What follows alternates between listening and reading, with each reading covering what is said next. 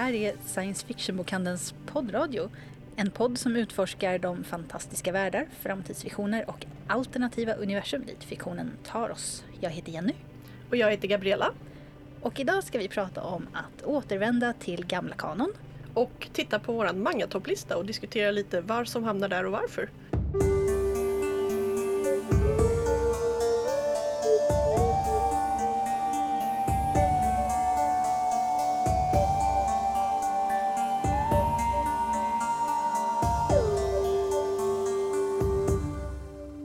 Ja, Gabi, det var ju länge sedan du var här och gästspelade. Ja, nu är det ju lite upp- och nervända världen här i, överallt. Så vi har ju flyttat runt och eh, du har tappat av bort Petter till vår e-handelsavdelning på heltid.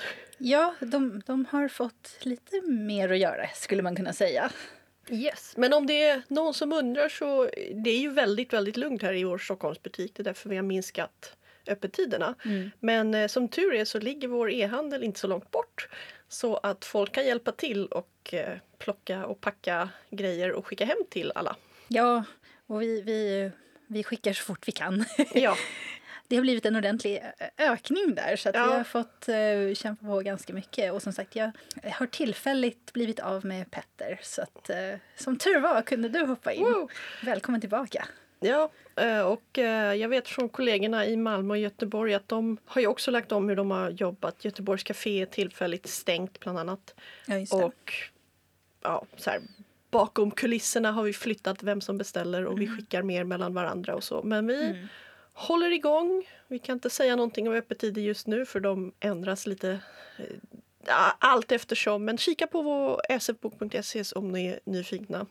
Ja, eller vår Facebook också, ja. Där vi heter Science Fiction-bokhandeln. Precis, men eh, där står det aktuella statuset mm. och vi kommer åtminstone på nätet hålla öppet. Ja, och om ni vill ha tag på oss på podden, eh, framförallt mig då blir det väl, ja. Så är det bara att skriva till podd snabel-a s f bok punkt se, podd med två d. Men om ni vill ha kontakt med oss i allmänhet, eh, ta kontakt på Instagram där vi heter sfbok. Mm. Facebook alltid som sagt. Och eh, alla länkar till allting finns ju på våran hemsida som är s f bok punkt se. Ja. Och eh, om ni har några förslag på vad som ska ut på Instagram så är det ofta jag som sitter bakom, bakom kameran så att säga. Så det är bara att skicka in önskemål och frågor. Mm, precis. Men eh, det där med att återvända till kanon, vi kanske ska börja med att förklara vad vi menar med kanon i det här. Det är inte Bibeln. Nej, nej precis. Vi, vi kör eh, den lite mer allmänspråkliga eller kanske fandomversionen utav det hela. Eh, ett kanon är alltså ett eh, publicerat fiktivt verk. Ja, och ibland så finns det liksom flera olika. Eh, om vi tar Harry Potter som exempel så har vi böckerna som är bokkanon och filmerna som är filmkanon. Och om man går in på sånt som Marvel-serier då har man plötsligt jättemånga för då har du tv-serierna, M C U, biofilmerna alltså och sen diverse olika skapares varianter över fyrtio års seriehistoria. Ja, och det finns ofta flera olika officiella universum också där olika saker har hänt. Jag har inte hållit mig uppdaterad. Nej, men... Men det är därför tror jag man ofta använder och inte bara säger verk. För liksom mm. Harry Potter, ja men så här, vilken, vilken text menar vi, vilken version? Precis. Eh, och vi har ju, jag gör ju det ganska ofta. Jag läser ju om gamla böcker, jag ser om tv-serier, spelar om tv-spel eh, och så vidare. Och för, för att jag menar, om man verkligen har, om man verkligen älskar ett kanon så vill man ju ofta uppleva det igen. Jag, eller i alla fall tror jag att de flesta, eller jag vet inte hur vanligt det är, men jag tycker i alla fall väldigt mycket om att återuppleva gamla berättelser. Eller berättelser som jag läste när jag var yngre. Ja, alltså det är lite olika för mig. För nu har jag eh, läst om och sett om och spelat om. Jag satt och spelade en massa Skyrim eh, precis i början av allt det här. Världen ja, var gammalt... läskig så jag gick och högg ihjäl drakar. Hur gammalt är det spelet egentligen? Jag vet inte, det är inte jättegammalt. Men eh, min version, de har ju släppt i så här fyra versioner. Nej men jag, jag börjar ju bli så här typ att ja, men det är inte så gammalt för det kom ut efter år tvåtusen.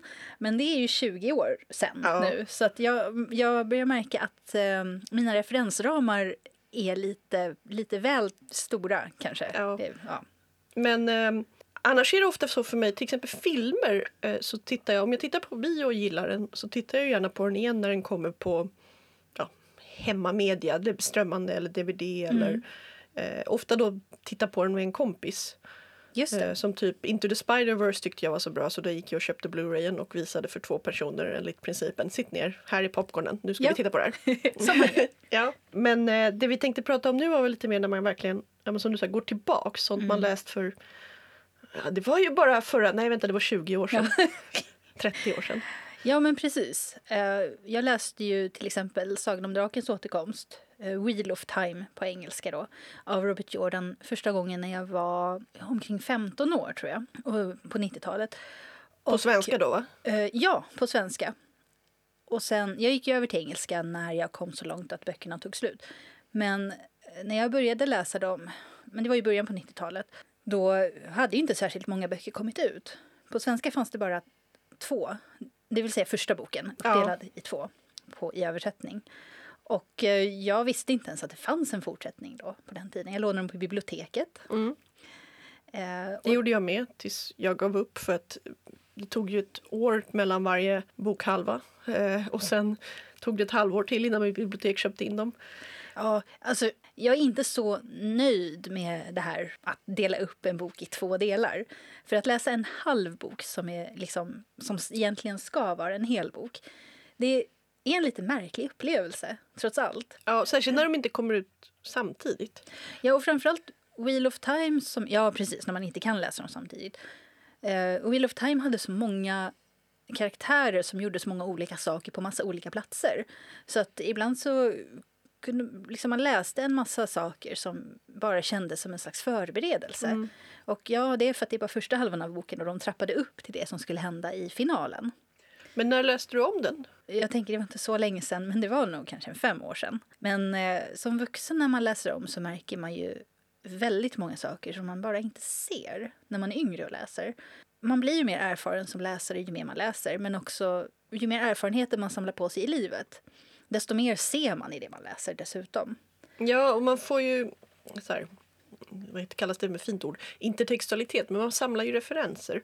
Ja. Eh, man hör musikstycken och, och sen en dag lär man sig att ah, det där som var i ballerina-reklamfilmen, det är ju så här ett klassiskt kompositörsstycke ur den här grejen, och så förstår man sen bara okej, okay, nu refererar de kanske Svansjön om det dyker upp i en film eller någonting. Ja. Mm. Det är mycket kulturellt och så som man, som man plötsligt förstår och får fler bottnar i. Men också saker som, jag tänker, när man läser som vuxen som man tycker är så otroligt uppenbart. Som till exempel, jag läser ju kontinuerligt om Agatha Christie, hennes mm. böcker. Som jag verkligen, verkligen tycker om. Men det är så mycket rasism i dem. Jag menar, vi, vi har ju pratat en del om Lovecraft ja. i massa olika poddar och program, för att han är en av mina favoritförfattare och han har gjort mycket för skräckgenren. Och alla vet att hans berättelser är superrasistiska dessutom, vilket man får liksom ta med i beräkningen. Men Agatha Christie är inte bättre. Det är lite samma typ av rasism dessutom. Inte lika grovt uttryckt kanske, men ibland, alltså, ibland är den det. Ja. Och man glömmer så lätt och man missar så lätt, tror jag. Dessutom om man har läst vissa saker i översättning så kan det hända ibland att översättaren har mildrat vissa saker, har jag märkt. Ja, jag har ju läst om eh, förra året. Jag var på besök hemma hos en kompis och så blev jag sjuk. Eh, sådär, liksom inte jättesjuk, men du vet, man orkar inte göra något. Så hon, mm. hon gick iväg och jag låg på hennes soffa och plöjde hela David Eddings Elenien-trilogin som hon hade hemma på svenska. Men bara Elenien, inte Tamuli? Nej, den tyckte jag inte höll hela vägen. Nej. Eh, och Belgariaden är ju längre. Alltså det är fem böcker eller tio böcker om, om man läser. Liksom. Ja, fast tunnare. Ja, men jag kände ändå att tre får räcka. Mm. Och dels så var det ju lite så här, man bara, oj vad, figurerna kanske inte är riktigt så djupa som jag tyckte när jag var typ elva. Men sen såg jag också saker, min, eh, min mor förbjöd mig aldrig att läsa några böcker. Jag tror inte hon förbjöd mig att läsa någonting. Det var filmer jag inte fick se ibland. Och hon själv tyckte de var läskiga. Ja, samma här ja. faktiskt. Eller, mina föräldrar var mm. ganska stränga när det gällde film- och tv-serier. Mm. Jag kommer ihåg hur, hur upprörd jag var för att jag inte fick se V när jag var elva tolv. Det fick inte jag heller se, men det var som sagt för att mamma själv inte vågade se den. Nej, mina föräldrar satt ju och tittade på den ah. och jag var jättesur. Och alla klasskompisar berättade hur eh, Diana åt hela rått. Ja, och jag var så avundsjuk. Nej, det här var mer att vi hade bara en tv och då fick inte jag styra om, om hon inte ville se den. Men mm. det hon ofta gjorde var att hon läste böckerna och sen mm. pratade vi om dem. Och hon sa till mig, det kommer jag ihåg, för hon pratade om att så här, ja, de är ju väldigt, de är väldigt våldsamma de här Elenien-böckerna. Och ja, eh, personerna i dem är, alltså hon, hon verkade tycka, och så här, nu när jag läste, ja, då fattade jag ingenting. Jag bara, ja men de är ju riddare. Mm. De slår ihjäl, de är ju onda de, de slår ihjäl. Ja. Men de är inte alltid det, utan mm. Spjuthök och gänget, de, de hackar ner liksom ganska mycket civila, och det är verkligen så här, de som hör till vad är folkgruppen, semoerna liksom, de som lyder under den onde gudens folk, mm. de bara mejas ner som, som vad kallas de så här mooks i videospel, där man bara slaktar hundratals eh, motståndare utan att tänka på vad de är. Ja, precis. Det de kallar för mobb i ja. japanska, liksom bara den, den eh, grå massan lite. Precis. De som inte och, räknas kanske man ska säga. Eh, och hon påpekade också i Eddings att den innehåller en del, inte, inte ren rasism, men så här, han, han har ju plockat, du har liksom den västerländska kulturen, det är ju en otrolig mismatch. Du har ja, så här, verkligen. romarna som bara tänker på pengar, och sen har du någon slags vikingar som är grannar med dem, och sen har du en så här, de knarkande djungelinvånarna med ormmagi som, som bara, men bara okej, okay, de här är, kanske inte kommer från vår värld, men de är lite Nej, konstiga. De kändes inte som om du var... Men, men... De, de kommer ju så här pulplitteratur skulle jag säga. Ja, det stämmer nog, ja. Eh, och, och det är olika folkslag. Pulpfantasy. Precis, och sen har han då Mallorea mm. som också så här helt går över mitt huvud, och hon bara, men det där är ju Kina. Jag bara, ja, jag fattar inte är det? Ja. Så här, ja, men du vet, det är krigande stater, det är en kejsare som enade, och det är hon påpekade för mig, som jag nu när jag tittade tillbaka så var jag så här, nu, häng, nu förstår jag vad de menar, att det är de oräkneliga horderna, och också att murgorna, jag tror på svenska hade man valt en något, inte förskönande, men så här, man beskriver att man kantiga ögon, ja. vilket jag trodde betydde att de verkligen var så här fyrkantiga. Ja, jag hade fått för mig att de var sex, åttkantiga. Eller ja, men så här, inte jätte, riktigt mänskliga. Ja. Ja, men precis. Jag var jätte, jätteförvirrad när jag läste det. Vad, vad står det i originalet? Slanted eyes. Ah. Vilket om man eh, googlar är ett, ett sånt här språk, ett sånt här språkbruk som är liksom behäftat med rasistiska implikationer mot asiater. Och det... Alltså han är ju... Jag skulle inte säga att Eddings skriver... skrev rasistiskt på samma sätt som Lovecraft, där det är så här, nu hatar jag liksom vissa folkgrupper och jag verkligen hatar dem, utan det är mer att han använde, han har ju själv sagt att han, han kokade ner så här fantasy tropes, och så skulle han skriva en berättelse som var ja, men som man tyckte om och, och man gillade idén med fantasy som inte hade läst så mycket. Han använde väldigt mycket stereotyper, skulle ja, jag säga. Ja, och han använde dem väldigt okritiskt. Ja, ja. Han var liksom så här, det här, ja det är en populär kliché med folk som sitter i djungeln och knarkar, och jag bara kör på den utan att tänka på varifrån den kommer och vad den kan betyda. Mm, just det. Och han gick ju ändå så långt skulle jag säga att han... han det är ju större skillnad mellan kulturerna i Mallorea och Morgana mot asiatiska kulturer än de ja, tolnederna och vad heter de? De som, de som är liksom västerländska, de goda folken är mer uppenbart. Man kan säga att det här folket är därifrån. Ja, det är mer så att man känner igen specifika länder. Jag tror till och med att Sendarna kanske är svenskar, eftersom de, är, de gör så här. Nej, lustigt över att de... Nej, det är rivanerna. Eh, Sendarna tror jag ska vara... För de, de valde en kung och det tyckte alla var jätteroligt. Nej, ja, men det är... Jag läste faktiskt det. Okay. Det är specifikt hänvisar det till... tror att det kan ha varit Holland.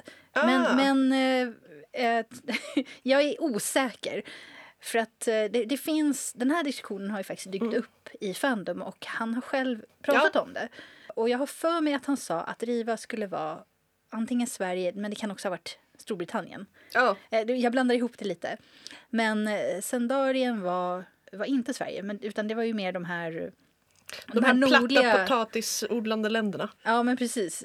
Det fanns ju länder i norr med så här bärsärkar och, ja. och så. Det är ju lite mer ja, vikingavibb på dem. Verkligen. Men det jag inte förstod, det var ju de här...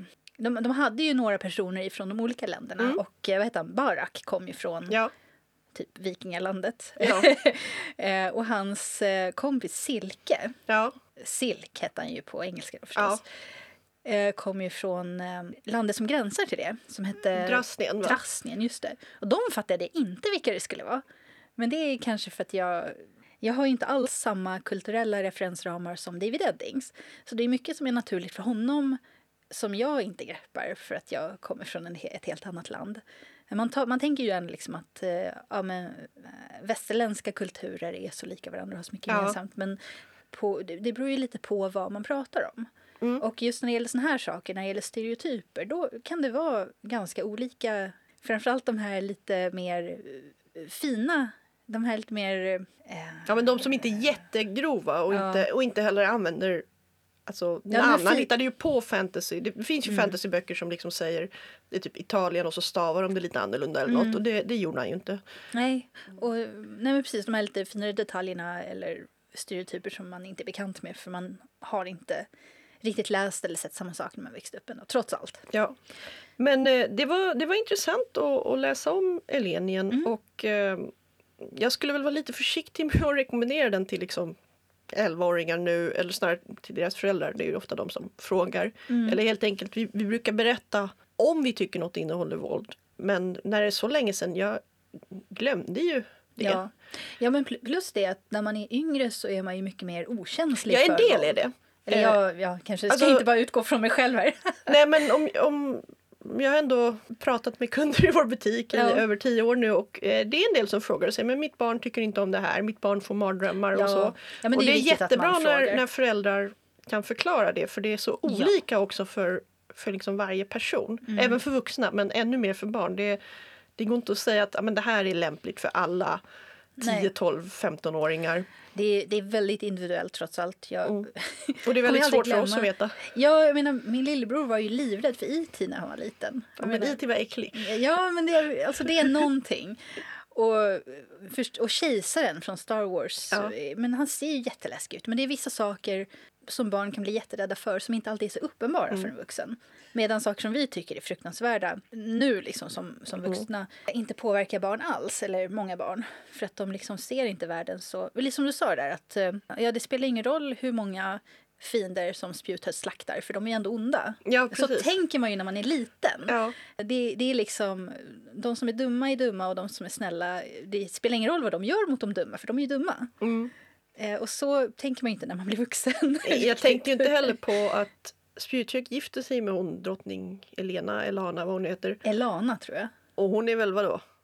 Han uppfostrade henne ett tag, sen blev han skickad i exil och hon är typ sjutton arton och han är så snart femtio. Ja, han, hon är väldigt ung. Helt inget jag brydde mig om, bland annat för att jag var totalt ännu mer ointresserad av så här romansförhållanden i böckerna. Det var i den åldern än jag är nu. Ja, och jag tror att som yngre läsare och som oerfaren läsare så är man mer benägen att bli ledd av texten. Ja, precis. Än att läsa den på ett sätt, vad ska man säga, med, med en starkare personlig erfarenhet. Sen hade ju hon lite också, vad jag skulle kalla, både hon och den där eh, väpnarlärlingen de hade med sig, alltså shonen-manga-ålder. Ja. Eh, som, är, som är ett problem... Vi, vi kommer komma in lite på det senare, men eh, vi läste bland annat nyligen Demon Slayer och... Mm. Alltså de är ju så här fjorton femton och man bara, nej det är de inte. Ja men tänk, apropå att återvända till gamla kanon Gundam Wing från nittiofem. Ja. Såg ju jag första gången, inte nittiosju nittioåtta när jag började läsa massa fanfiction från den, utan så här ett par tre år senare. Som många gjorde. Ja, men det är ändå en sjutton arton mm. år sedan. Och alla de här piloterna som är i stort sett barnsoldater, ja. de är ju bara femton. Men när jag tittade på, jag kommer ihåg när jag började titta på det mm. och hade inte sett så mycket anime och inte läst så mycket manga. Och eh, tänkte, men de är ju väldigt unga, de är bara femton. Eftersom jag redan då hade hunnit fylla tjugo ja. så var ju inte jag i samma ålder. Och tänkte, men de är de inte, alltså de är ju jätteunga, det här känns lite udda. Och sen vande jag mig bara. För att de, liksom, det är väldigt mycket manga och anime som har väldigt unga huvudpersoner som gör såna här, såna här saker som... Ja, och alltså Gundam Wing, den är inte realistisk, men det är ändå så här, de, de har ju typ krigstrauma och så. Liksom de har, de är märkt, märkta av det de har gått igenom, ja. även om de verkar vara äldre. Men jag tittade om på bitar av, av Slayers nyligen. Ja. animen från nittiotalet. Första säsongen är väldigt svår att se för den är så dåligt animerad. Oh, Men den nya uh, Slayers Revolution och Evolution R är snygga. Det är så himla kul. Och, och de känns... Jaha. Alltså det fin- uh, Slayers är en gammal komedi-anime baserad på Dungeons and Dragons ungefär. Det är som ett, ett ja, konstigt eh, uppdrag som går fel. Sällsynt, mm. sällsynt Sword and Sorcery-anime. Ja. Det är inte så mycket som uh, är baserat på Sword and Sorcery. Fantasy nej. I Japan. Men... Um, en av de märkliga sakerna är att Lina Inverse är ju så här sjutton arton när serien börjar. Ja, mycket yngre än vad jag trodde. Ja, och hon, eftersom det är en komediserie så verkar hon inte alls så ung. Och nej. Nu också, hennes röstskådis, framförallt i den här senaste säsongen som kom ut, vadå, tio femton år efter allt annat. Ja. Megumi Hayashibara är ju säkert över fyrtiofem. Ja, ja. Men eh, hon är fortfarande jättebra som Lina Inverse. Uh, men jag tror att... Uh... Det är mycket det som man lär sig när man blir äldre och läser om gammalt och ser om gammalt. Att man märker mer vilka åsikter författaren har. Alltså det blir mer tydligt vilken, vilken eh, vad ska man säga... Vilka värderingar, och grejer, ja. vilka värderingar som ligger i botten på berättelsen. Också så här, vad författaren har skrivit utan att reflektera mm. över det. För att den har liksom den, den åskådningen. Jag tänker ju på Wheel of Time då, som jag nämnde i början. Att uh, den, är ju, den är ju så otroligt sexistisk. Och inte bara... Alltså jag tycker fortfarande att den är kul att läsa. Jag tycker den håller på väldigt många sätt. Även om några av böckerna i mitten kanske broderade ut lite väl mycket vad alla höll på med ja, överallt. Ja, det var alltid. Där jag gav upp. Ja, jag, så här, du kanske skulle ha redigerat bort en del av det här, eller sammanfattat. Typ halva bok. Jag tror att det finns en hel bok där huvudpersonen bara inte mm. är med. Hela världen är uppbyggd på det sättet att det finns magisk kraft som kommer ur en källa som är tvådelad. Det är lite det här yin och yang ja. Symboliken är genomgående också i, i, i hela serien. Precis, men den är väldigt så här könsessentialistisk att det finns ja, ja. män och det finns kvinnor och de är gudagivna kategorier som inte går att Nej, överträda. De kan, bara, de kan bara ösa ur varsin halva utav den här källan då. De kan bara mm. hämta kraft ur varsin halva. Eh, och hela världsfallet eh, orsakades av att män och kvinnor försökte hitta en gemensam källa att hämta kraft ifrån. Och det var ingenting som bara gick mig över huvudet ja. Första gången jag läste. Men nu tänkte jag, vänta. Ja. Och eh, sen är ju kraften uppbyggd på det sättet också. Att män, båda könen, de måste mm. uppnå en viss eh, koncentration. Liksom, så att de blir medvetna om den här källan som de ska ta ifrån. Men männen, de måste gripa tag i den och behärska den. Medan kvinnor, de måste underkasta sig och bli passiva. Och då kommer källan till dem. Och det är många såna här små saker som jag inte alls reagerade på första gången jag läste den. Nu var så här, nu man läser om det, man bara... Mm, det ska alltså... bli kul att se vad de gör för, med det i tv-serien. Alltså, mm. dels så kommer de säkert inte gå in lika mycket på magisk teori för att det finns nog ingen fantasybok med utbyggt magisystem där man har satt sig ner och bara, nu ska vi ägna ett helt avsnitt åt att förklara den magiska teorin. Nej, I nej. så fall släpper man en kompanjonsbok. Men eh, jag, jag kan tänka mig... För det är ju det att det, det, det är inte så här aktiv sexism alltid i handlingen utan du kan, det, det är det underliggande världsbygget så du kan tweaka det på ett ganska intressant sätt och ändå behålla, tror jag, mycket av, av, av seriens kärna. Ja, för det, det är ju, andra sidan av det här, det är ju att det finns väldigt många kvinnor som är starka personligheter och som är väldigt viktiga för handlingen och som absolut är fullödiga... Eh, Ja, men så här, romanfigurer, de har fullt ja. utformade. Ja. De har en lika komplett personlighet som männen i serien. Så att eh, det är inte liksom den här... Det är liksom inte misogyna böcker om man Nej. säger så. Eh, utan det är snarare så att han har gått helt ut på den här linjen. Att män och kvinnor är helt olika varandra. Men absolut lika mycket värda. Mm. Och, men också det här, men de kan aldrig någonsin förstå varandra. Mm. Det är extremt många såna här kommentarer om att män är konstiga liksom från kvinnor. Man kan aldrig någonsin förstå hur komplicerad ja. mans sinne är. Och män säger liknande saker om kvinnor. Så här, my- mycket det här liksom, män är från Mars och kvinnor från Venus-tänket är väldigt genomgående i de här böckerna. Mm. Och det kan bli extremt irriterande i längden. Ja, det, det är ganska mycket gamla böcker som är sådana. Och går man, går man tillräckligt långt tillbaka så säger kvinnorna bara ingenting. Så är de mm. inte med. Men um, En annan jag läste om som jag, där jag tyckte att budskapet och så här, alltså där är svårt, för det var Susan Coopers Dark is Rising-serie som ju är barnböcker.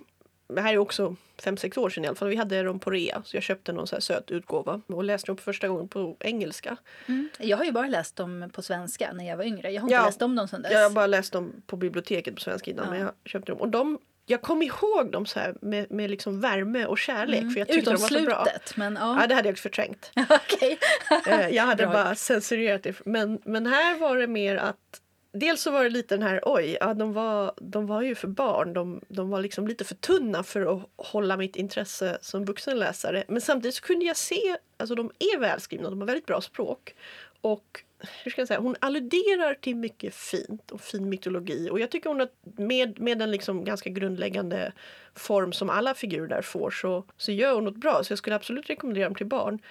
Men däremot så kände jag lite att berättelserna, intrigen är svagare än jag trodde. Mm. För att ja, helt enkelt det ska gå så fort och det liksom hoppar igenom. Och de är också, när du har läst ett par fler berättelser så är de väldigt förutsägbara. Mm. Utom slutet som, som jag tyckte kom lite så här och bara, vad, vad hände här nu? Varför gör de så här? Ja. Eh, men typ den som handlar om eh, vad är det, The Green Man eller något, bok två eller tre, när de är på just den här kuststaden och så. Den är verkligen extremt tunn handling i. Och så är det mer så här, men det händer lite fina saker i berättelsen, men det är ingen, jag tror jag kan sammanfatta hela boken i två eller tre meningar. Oj då. Eh, ja, alltså vad som faktiskt händer i den. Ja.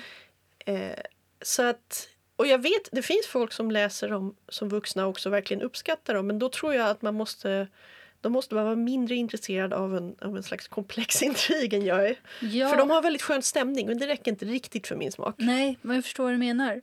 Men jag har också funderat lite på om det inte är så att uh, ju yngre man är, uh, jag vet inte om det har med ålder att göra heller, men ju yngre man är eller desto mer oerfaren man är, desto mer lägger man själv till i det man läser. Jag vet inte riktigt hur jag ska uttrycka mig, men för jag kommer ihåg, ja, man, man fyller, jo men det är det, det är man det, fyller ut själv. Som liksom sagt, hon antyder det här stora världsbygget bakom och man, mm. det, de väcker ju fantasin. Mm. Och jag tycker ju om att läsa böcker som inte förklarar allting, men nej, jag menar inte på den nivån. Jag menar snarare så här att, att sådana saker som, jag tror att ju äldre man blir desto mer kräver man att texten mm. ska göra. För att man, man har så många erfarenheter så att det räcker inte längre med att bara liksom ha det allra enklaste versionen. Som ja, exempel. Och nej, jag, säga, jag tror det här handlar om fokus också. Vi har mm. läst en del Diana Wynne Jones som är också så här för barn. Ja. Typ The Eight Days of Luke. Men hon zoomar ofta in mer. Ja. Så att det är så att säga, det är inte så att hon använder en väldigt enkel handling. Och det, det är ju det att egentligen är ju de här böckerna, jag menar, du skulle kunna bygga ut Susan Coopers värld till typ episk fantasy lika lång som Robert Jordan.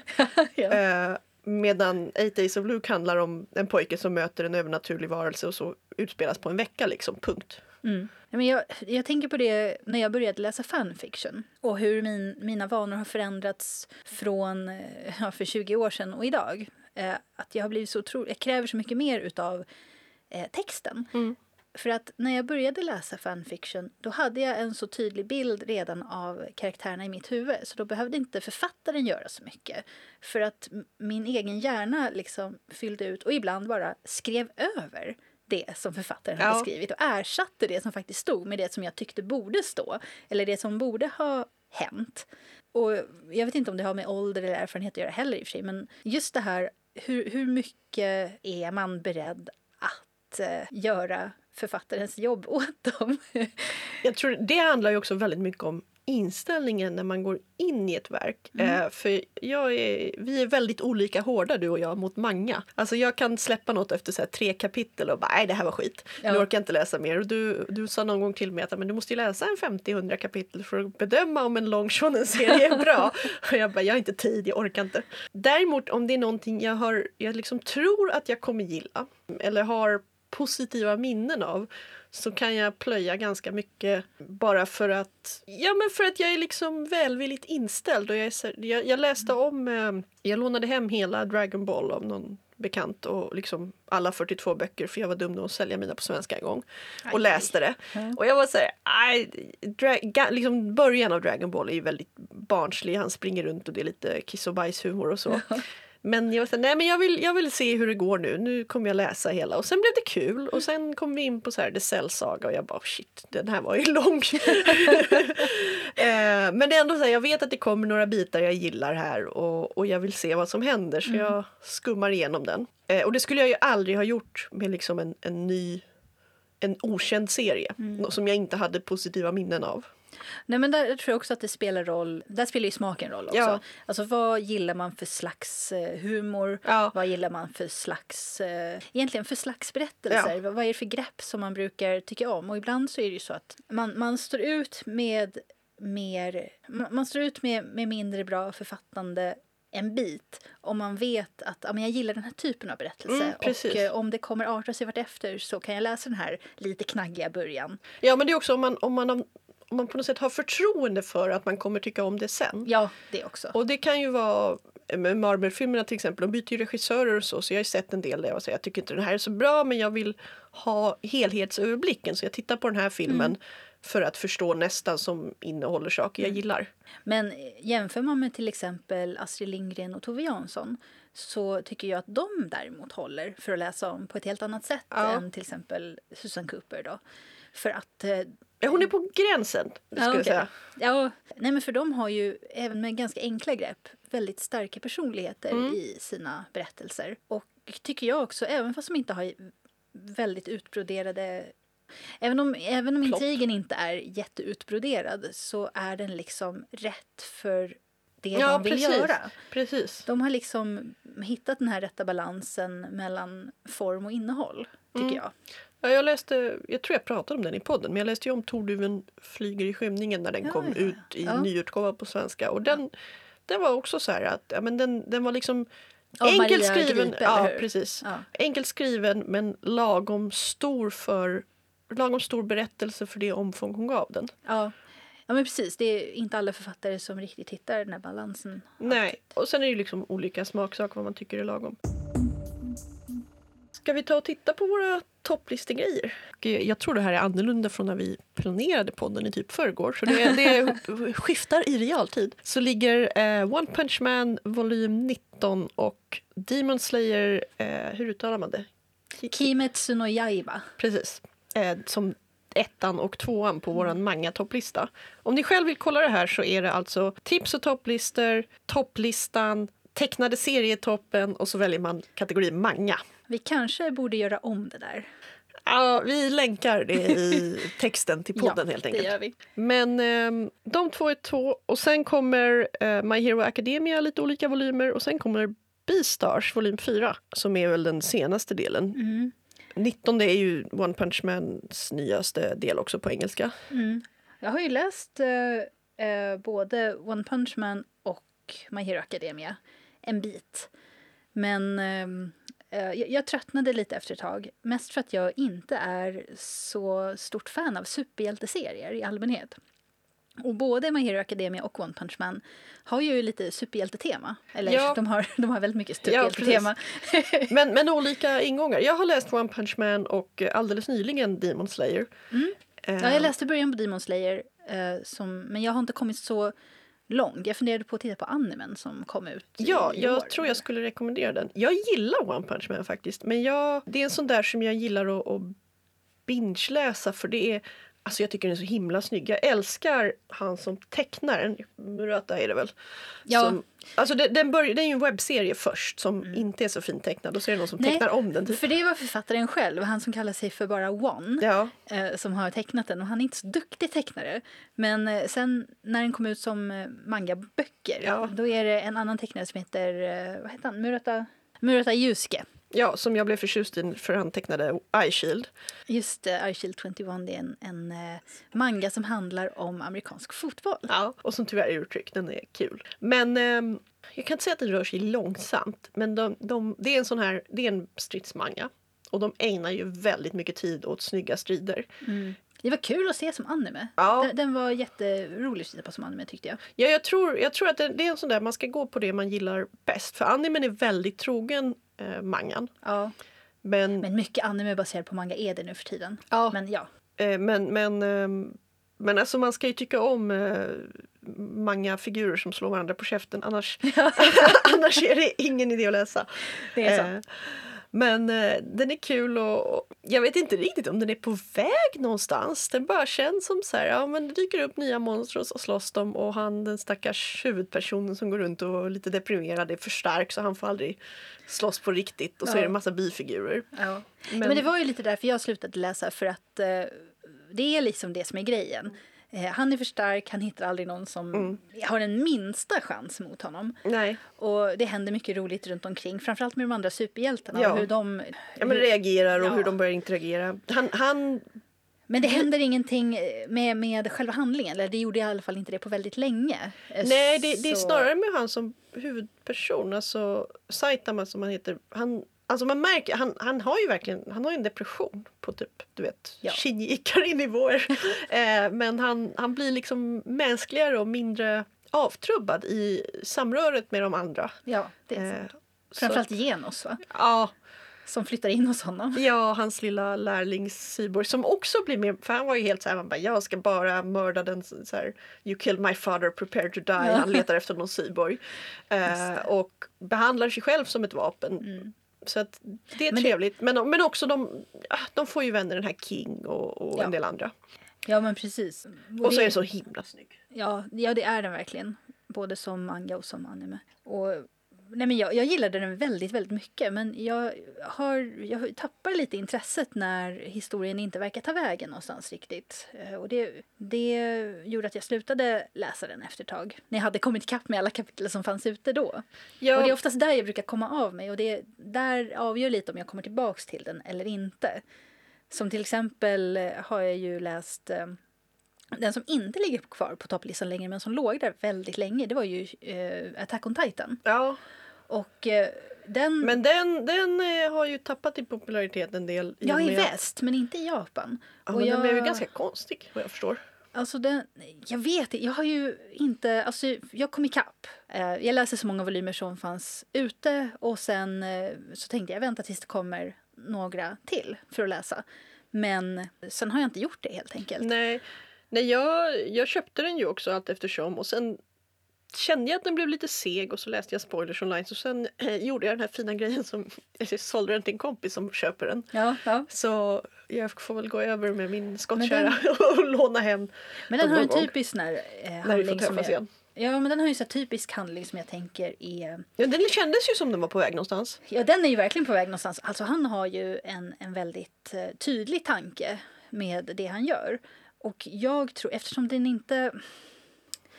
Den kan, det kanske inte är uppenbart precis i början vad det är. Så tror jag att det blev lite... För många som läste den så blev det lite mismatch i vad ja. De ville ha ut av den. Och vad han ville berätta. Precis, för om man eh, tittar på... De, alltså både Demon Slayer och eh, My Hero Academia. Och nere på så här, vad är det, plats tio eller något? Nej. Någonstans här vet jag att vi hittade en volym av One Piece, senaste antagligen. Som nu är alltså bok nittiotvå och även många, många andra shonen-serier. Så det som, det händer väldigt mycket med tecknarstilen ofta. Mm. För man, One Piece har hållit på i tjugotre år. Uh, Jojos bizarra Aj, äventyr som ligger här har också hållit på i liksom trettio år eller något snart. Mm. Men det var nyligen den kom ut på engelska igen. Ja. Och Demon Slayer är mycket nyare, men har också hållit på. För den, den tickade på rätt länge innan den fick en anime och blev liksom mm. känd. Den... Eh, och där sätts premissen upp i första kapitlet, eller i alla fall första boken. Och sen är det det som gäller. Ja. Eh, I liksom hur många år som helst. Mm. Och så, sen så kan det ju ofta växa i liksom komplexitet och mm. världsbygge och sådär. Och ibland... Mm. Eh, mer romans eller kärlek. Och ja, Dragon Ball bytte ju lite struktur från äventyr till turneringar. Men, men den handlar fortfarande om att Son Goku vill slåss mot alla som är starka. Mm. Och det är det som jag tror skiljer de här serierna. Alltså Kimetsu no Yaiba, My Hero Academia och One Piece går alla i Shonen Jump. Mm. Som har väldigt tydliga riktlinjer för vad de vill ha i sina serier. Medan Attack on Titan går en helt annan tidning som heter Besatsu Shonen. Som kommer ut månadsvis. Till skillnad från Shonen Jump då, som kommer ja. Varje vecka. Men även till exempel Black Butler, den gick ju, den går ju så här Square Enix tidning, vad det nu heter. G-fantasy. Och den, den har ju också hållit på länge. Jag bara, ja. Det är ju nyare. Sen tittar jag på hur många som står i min bokhyllan. Jag bara, nej, vänta. Ja, den är, är inte så ny.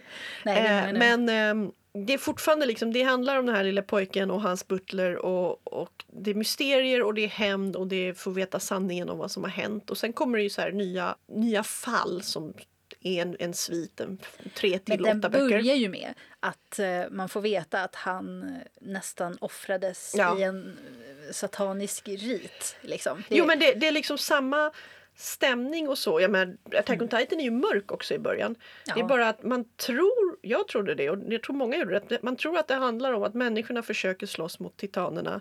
Ja, just det. Och sen visar det sig att det kom hemligheter och sen var det inte alls Nej. så enkelt. Precis. Jag, jag tyckte ju att den blev väldigt mycket mer intressant efter fler och fler avslöjanden kom. Ja. Men jag, jag tror att för många var det så här, men det här var inte det jag ville ha ut av den här serien. Nej, precis. Och att det, då, då blev de besvikna. Och det, jag har full förståelse för det. För det är mycket som jag har läst som jag slutar läsa eller som jag bara ger upp eller inte ens vill läsa. Inte för att jag tycker att det är dåligt, utan för att jag, det, det var inte det jag kände för att läsa. Jag har, är inte så intresserad av den här typen av berättelser. Nej, precis. Och jag kommer nog, jag har läst tre böcker av Demon Slayer nu. Jag tror mm. inte jag kommer fortsätta för att jag kan tänka mig att se eh, någon säsong av animen mm. som tydligen ska vara snygg. Jag tittade på introt på YouTube mm. och det var, det var bra musik. Ja, var det det? Ja, men jag tycker mangan rör sig för hackigt. Alltså den är, ah. den är, det är väldigt... Så, du vet, man är lite splittrad för samtidigt har man ju läst många, många shonen-serier som känns som de aldrig tar slut och de kommer aldrig någonstans. Och här är ja, men hans, huvudpersonens familj blir dödad av demoner och så lär han sig att man kan bekämpa demonerna och sen liksom, det är ett träningsmontage som var bara, bara någon, mindre än en hel bok liksom. Det är så här, men nu har det gått två år och han har tränat för det tar lite tid att träna upp sig. Mm. Eh, men jag kollade upp lite på Wikipedia och så här att animen bygger ut mer och de sa det att det ger också mer, för hans familj är ju med i så här, tre eller fyra sidor, bokstavligt talat, innan de slaktade allihop mm. utom systern. Och att de får lite mer djup så att man förstår så här, vad, är, vad är det här för människor och vad ska du känna för dem? Mm. Och det på med Dragon Ball Super är sån också. Alltså mangan är väldigt, väldigt, kortfa- väldigt kortfattad. Nu har jag aldrig Akira Toriyama varit så här bra på djupa karaktärsporträtt, men det här gick extremt fort. Och sen har de gjort animen och liksom fyllt in mer. Jag, jag tyckte att eh, premissen låter ju annars väldigt intressant. Ja, men det är därför jag tänker mig att jag tror jag kan gilla animen. Om, ja. Så här, kanske. Men den utspelar sig ju i eh, Taisho-erans Japan. Ja. Det är alltså mellan nittonhundratolv och nittonhundratjugosex. Och det är en period som är extremt romantiserad i japansk media. Väldigt mycket från den tiden mm. har lite det här vemodets skimmer över sig. Alltså jag... skulle lockas att läsa en shonen-serie med så här, en fantasy-äventyrsserie som utspelar sig i den miljön bara för att eh, det skulle vara kul att läsa någonting från den eran. Ja. Eller med den, liksom, han är ju väldigt, han kommer ju från en fattig familj också, huvudpersonen. Ja. Han har ju, jag vet inte hur många syskon han hade innan de dog, men så här, tre, fyra stycken och, och sin ja. mamma. Flera tror jag. Ja, sju kanske. Många. Ja. Eh, och han var ju deras huvudförsörjare mm. och de är, gör träkol, vilket är väldigt liksom, långt nere på ja. samhällsstegen. Nu har de inte gjort så mycket av det än. Men det... Sen måste jag säga, jag tycker väl inte riktigt att det är så jättekul med en så pass ny serie som i tre böcker in har haft en... Ja, okej, det, det var en kvinnlig demonläkare som dök upp lite och sen stack iväg. Men som har haft en så här, kvinnlig huvudperson som inte kan säga något för det är systern som förvandlas till en demon och de har en bambumunkavel på henne. Ja. Och jag kollade så här, kommer hon lära sig prata lite där? Nej, det dröjer rätt länge. Ja. Eh, för hon, hon är liksom, både hon kan inte, de har den så att hon inte ska gå ut och äta ihjäl, äta upp människor. Ja. Och sen kan hon liksom inte prata, hon har typ fått sinnet, hon har blivit ganska förvirrad mm. av att ha blivit eh, demoniserad. Så att det är ju en sån där sak man får räkna med i shonen-serier, att det finns inte alltid så många kvinnliga huvudpersoner och hur de framställs är lite iffy. Nej, beror, beror hems...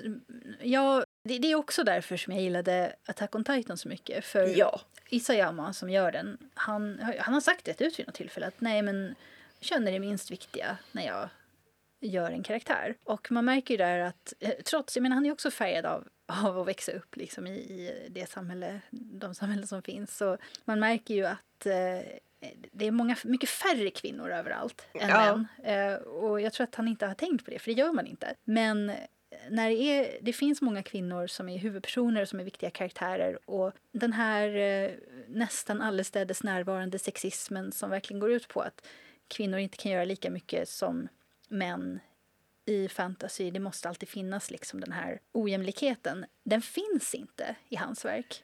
Det är ju det positiva med Demon Slayer, att hon, systern, när hon börjar slåss så gör hon det ju ganska brutalt, och hon får stryk ja. också, för det är otroligt vanligt i de här fighting-serierna, ja, att, att tjejerna får bara slåss mot andra tjejer, och om de gör det så får de mycket mindre skador. Ja. Och de slåss, de två syskonen slåss mot liksom ett par demoner där mm. han slåss mot den kvinnliga och hon slåss mot den, ja, de som ser ut manliga, mm. svårt att säga med demoner. De har typ femton armar ibland. Och så här, li- ganska äckliga. Och den är blodig. Eh, tecknaren har tydligen gjort eh, one-shot-skräckserier förut mest. Och det mm. syns. Den, jag tänkte stilen, jag var så här, det, här, det är nästan som så här Rumiko Takahashis Mermaid-saga, fast mycket snyggare. eh, för den är vältecknad, men det, det är någonting lite Takahashi-esk över ansiktena. Jag kan tänka mig att animen tonar ner det dock, för att det brukar anime göra. Ja, även de, i serier som One Piece. De ser lite sötare och rundare ut. Nej, jag menar eh, blodet. blodet. Ja. Det brukar vara mycket mindre blod och skador i animeversioner, oftast för att, för shonen-serier, oftast ja. för att de går så tidigt på kvällen. Ja. Eh, och väldigt, alltså många yngre tittar på det.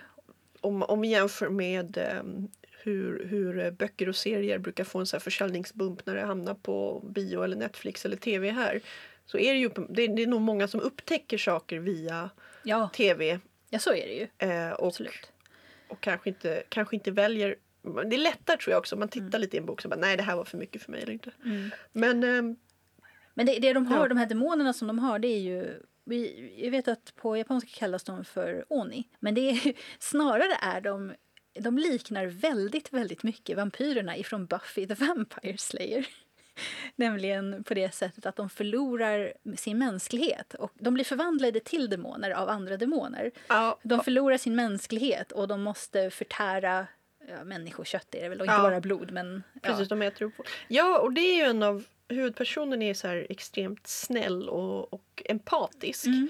Han är inte den här glada, högljudda glufsar-arketypen. Eh, mm. eh, och han är en av dem som kan lukta sig till av känslor tydligen. Mm. Så ofta när vissa demoner är döda som har, men de var övergivna barn eller de hade så här misshandlats och, och någonting, så, så kan han typ förlösa dem. Mm. För att deras, den, den mänskliga anden som ändå var kvar i kärnan av demonen får gå till någon slags livet efter detta. Jag tror han säger till och med någon gång, jag hoppas att du inte blir återfödd som demon. Så det är ju den buddhistiska tanken. Men medan många andra av de här Demon Slayers, de, de bara, nej men det är bara monster, meja ner dem. Mm.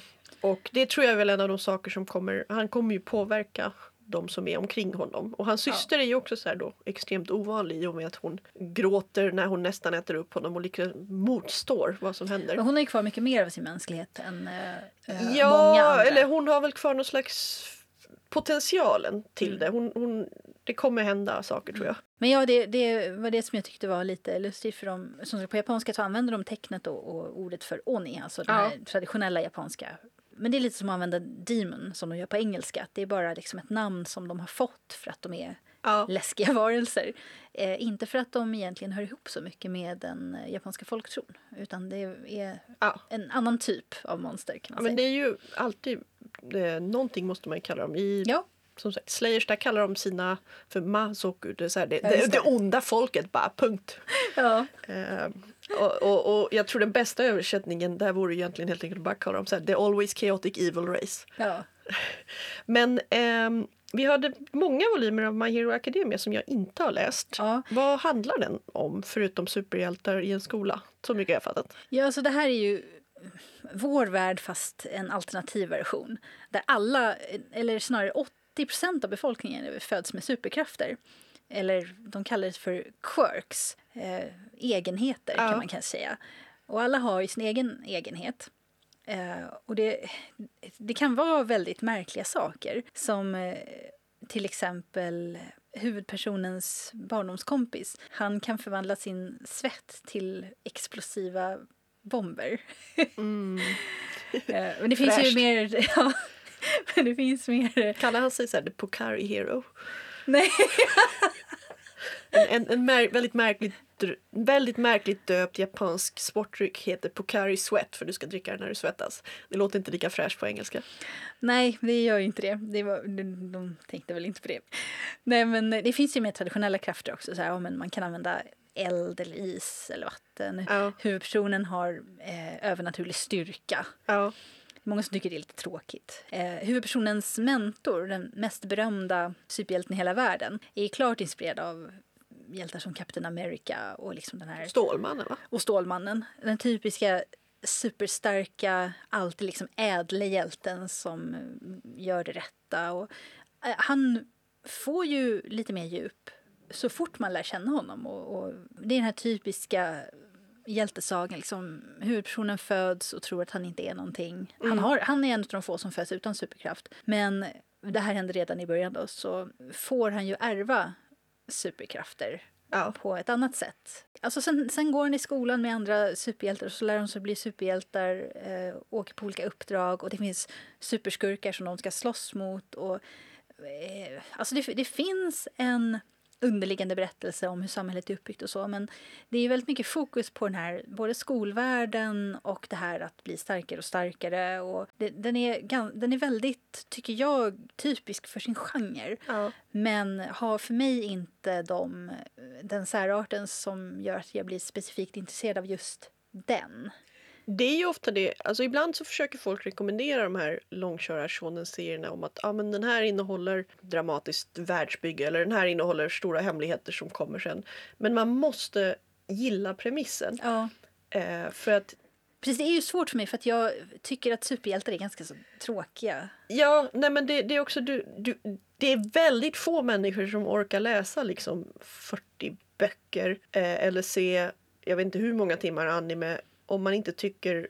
Så här, ja, även om man vet att okej, det kommer nog bra i målet. Men man måste ju gilla resan dit. Annars är det lite meningslöst. Ett undantag för mig är ju dock One Piece. Jo, för men du gillar ju... ju piraterna. Ja, fast jag är inte specifikt intresserad av just pirater. Det är inte ett ämne som är så här, åh, oh, jag älskar pirater. Utan det är mer så här, den är bara så bra så att det spelar liksom ingen roll. Ja, jag tycker väl... Jag tycker om världs... Alltså jag tycker om idén. Det här med att de seglar vidare och att det inte är en skolmiljö. Eh, och också... Eiichiro Odas fantasi. Ja, jag är ganska ja, lättköpt när det gäller eh, riktigt, riktigt bra teckningar. Och om man till exempel inte tycker om hur den är tecknad, för det är ju många som inte gör, eh, eller inte gjorde. Nu mm. har den blivit mer populär. Fairy Tail är ju väldigt, följde ju väldigt mycket i de tecknartraditionerna. Mm. Då, då kan man nästan inte läsa den, för det, det är så himla mycket. Det, det är ju stor skillnad på vad så här, men jag läser en... men en one-shot-manga. Mm. Eh, jag har läst rätt många där jag var så här, det kanske inte var min grej, men det är bara en, det är bara en bok eller två böcker. Det, jag, Nej, kan men jag, ta jag tycker det. Ändå att det finns en del manga som liksom eh, överstiger sin premiss. Alltså jag, även om jag är ointresserad av premissen så mm. är det så pass bra så att jag greppas av det, berättelsen ändå. Jag är till exempel helt ointresserad av amerikansk fotboll. Ja. Den var ju ändå väldigt kul ja, att läsa. Och det, det är samma sak med mycket annan mm. eh, sport. Och det är så här, en del sportmanga tycker jag är jättetråkig. Ja. Eh, och eh, några tycker jag är jättebra. Den här Yomushi Pedal som också som handlar om att liksom, tävlingscykla. Ja. ja, jag tror för många var ju Julian Ice så. Det var väl inte... Alltså, det var ju många som sa, ja men det var kul att titta på konståkning, men inte alls lika många som är konståkningsfan som gillade Nej. Julian Ice. Och jag tycker att eh, en del shonen, när det är fantasy på en nivå som eh, inte bara följer, följer en formel, så, för det tycker jag man märker på Oda också i One Piece, att han älskar ju fortfarande att göra det ja. han gör. Alltså han har ju inte f- tappat varken inspiration eller påhittighet. Snarare tvärtom, det har liksom vuxit mer och mer med tiden. Och jag tror att det är just det eftersom hans värld blir större och mer innehållsrik och politiskt mer intressant vart efter man läser. Berättelsen börjar ju ganska begränsad ja. och där huvudpersonen har en ganska begränsad blick på omvärlden. Ja visst, och, och så växer allting. Allting växer med tiden. Och jag tror att det är det som måste hända. Om det, är lite, om det för lite förändras och, eller om det förändras för långsamt så... Jag tror också att det är lätt att bara tröttna. Jag tror det är också det som gör att man minns serier sen. För en, mm. lite längre ner på vår topplista här så kommer nämligen Berserk som är... Just den det. Pågår fortfarande, men långsamt. Och det här är en så här dyr samlingsutgåva som alltså jag räknar med att de flesta människor som köper dem hos oss köper om dem eller har sett animen förut eller lånat liksom någonting. Det är inget, man köper ju sällan s- stora samlingsvolymer, den är tung också. Det är böcker man kan slå ihjäl någon med. Ja, verkligen. Eh, men den kostar, eh, en deluxe edition kostar femhundratjugonio kronor. Mm. Så att du vet ju att du gillar det. Och Berserk är ju otroligt mörk. Det är, är väl grimdark fantasy. Mm. Mycket våld och våldtäkt och så. Men det är också en riktigt... Alltså det är en intressant berättelse. För han, han går ju fullt ut med liksom svek och förräderi. Och, och det här flera lager av intriger. Och mm. väldigt... En, en värld som håller på att ruttna sönder. Eller nästan har gjort det redan. Mm. Och en huvudperson som också... kämpar för att inte totalt dras ner i det här. Mm. Det här är ju också mer mörk Sword and Sorcery Conan Fantasy snarare än vad de på japanska någon anledning kallar för kungavägsfantasy. Mm-hmm. Ja, jag, jag är... Vad, vad, vad är det? Alltså, jag, ge ett exempel. Jag har försökt forska lite på det här. Ja, det är traditionell... Vad kallar vi det för, typ?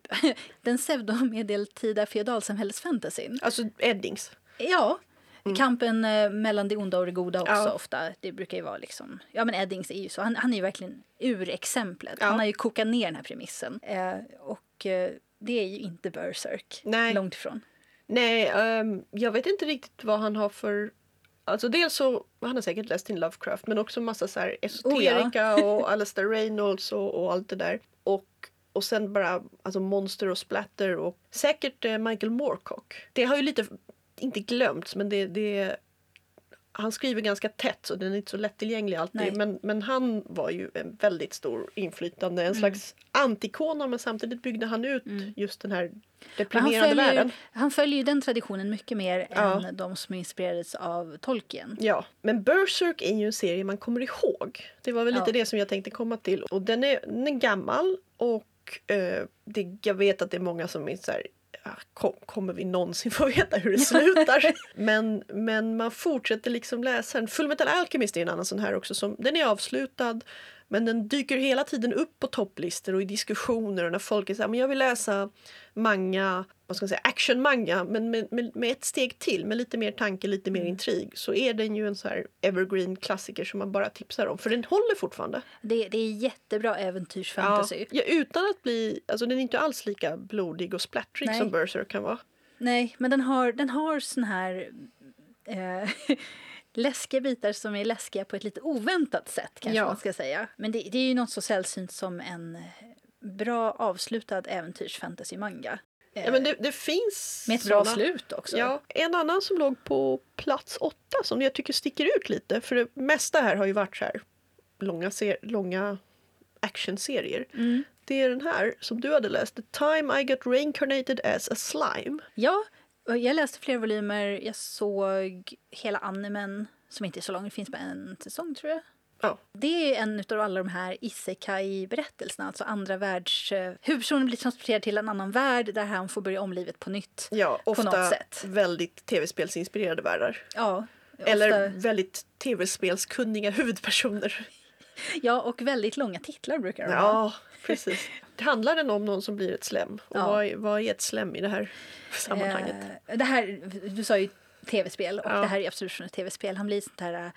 Typ det första monstret som man kan slå ihjäl i ah. väldigt många olika tv-spel. Framförallt tror jag Dragon Quest. Ja, ah, precis. De här små blubbiga... Ja, ett slem liksom. Mm. Man, man får så här, några få exp och så blir man lite experience points. Och så blir man lite bättre. Och så kan man hålla på... Jag tror det finns någon sån här isekai-berättelse som, som heter någonting i stil med... Eh, jag tillbringade trehundra år med att slå ihjäl slemmonster. Och nu har jag nått level nittionio eller något sånt där. Ja, ah, jo, jag, jag sorterade upp den på lagret här om dagen. Mm. Så här, I'm, I'm too strong. Ah, men, den heter ja. inte det, men den heter typ det.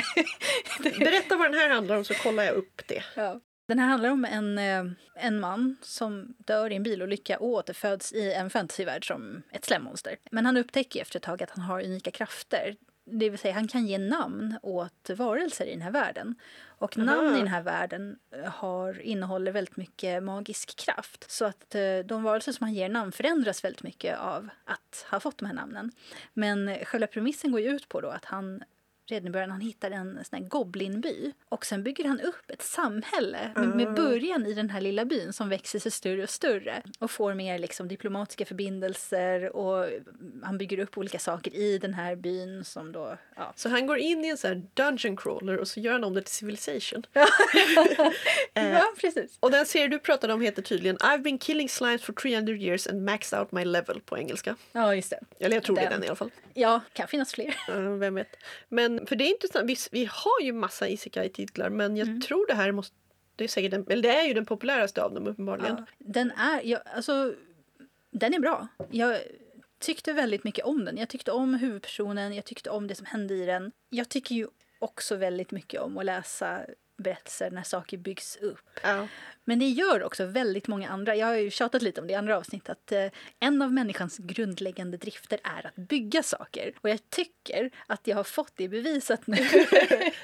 Nej, men jag, jag tyckte det var intressant att det är uh, att den liksom ensam slämmar sig upp så högt på, på listan. Men eh, det kan man ju se på alla de här eh, topplistemangorna i alla fall. Ja. Det är ju att äventyr och fantasy är fortfarande populärt. Ja. Övergå- genomgående. Och sen, vi har två volymer här som ingen av oss har hunnit kolla upp alls. Eh, nämligen Beastars volym fyra är också rätt högt på topplistan. Och något som heter Witch Hat Atelier som mm. jag har tänkt att jag borde hinna läsa någon gång. För den är väldigt söt. Den ser väldigt fint tecknad ut också. Men det är, det är ju den som handlar om eh, en ung flicka som... vill bli häxa, men det verkar vara så i den här världen att åtminstone verkar alla tro att man måste vara född till det. Aha. Om man inte är född med magiska krafter så kan man inte bli häxa. Men jag tror att det visar sig att det kanske inte riktigt stämmer. Och Beastars är också en sån här riktig utstickare. Ja, Beastars, dels ligger den ju på Netflix nu i Sverige. Just det. Ehm, och sen, animen alltså. Ja, animen. Och sen, sen var ju den ju jätte, jättepopulär. Vi fick, den, vi fick inte del ett från förlaget på ett tag. För den var liksom slut. Mm. De fick trycka nya ja. tidigare än de hade tänkt. Men nu finns den. Och ja, den handlar om, om liksom antropomorfa djurmänniskor. De har typ djurhuvuden men ganska mänskliga kroppar. Vad jag har sett de flesta. Mm. Eh, och en... En varg som måste kämpa mot sina rovdjursinstinkter och så någon kanintjej och så är de på en skola allihop. Och mm. sen har jag verkligen inte hunnit kolla upp den mer. Nej, det verkar handla mycket om... Med fördomar och kontrollera sig själv och sådär. Ja, och mycket det här liksom, men, men i, en, i ett samhälle där det finns både karnivorer och herbivorer som... När den ena gruppen skulle vilja äta upp den andra, hur blir samhället då? Ja, det känns ju som den är väldigt inspirerad av Zootopia.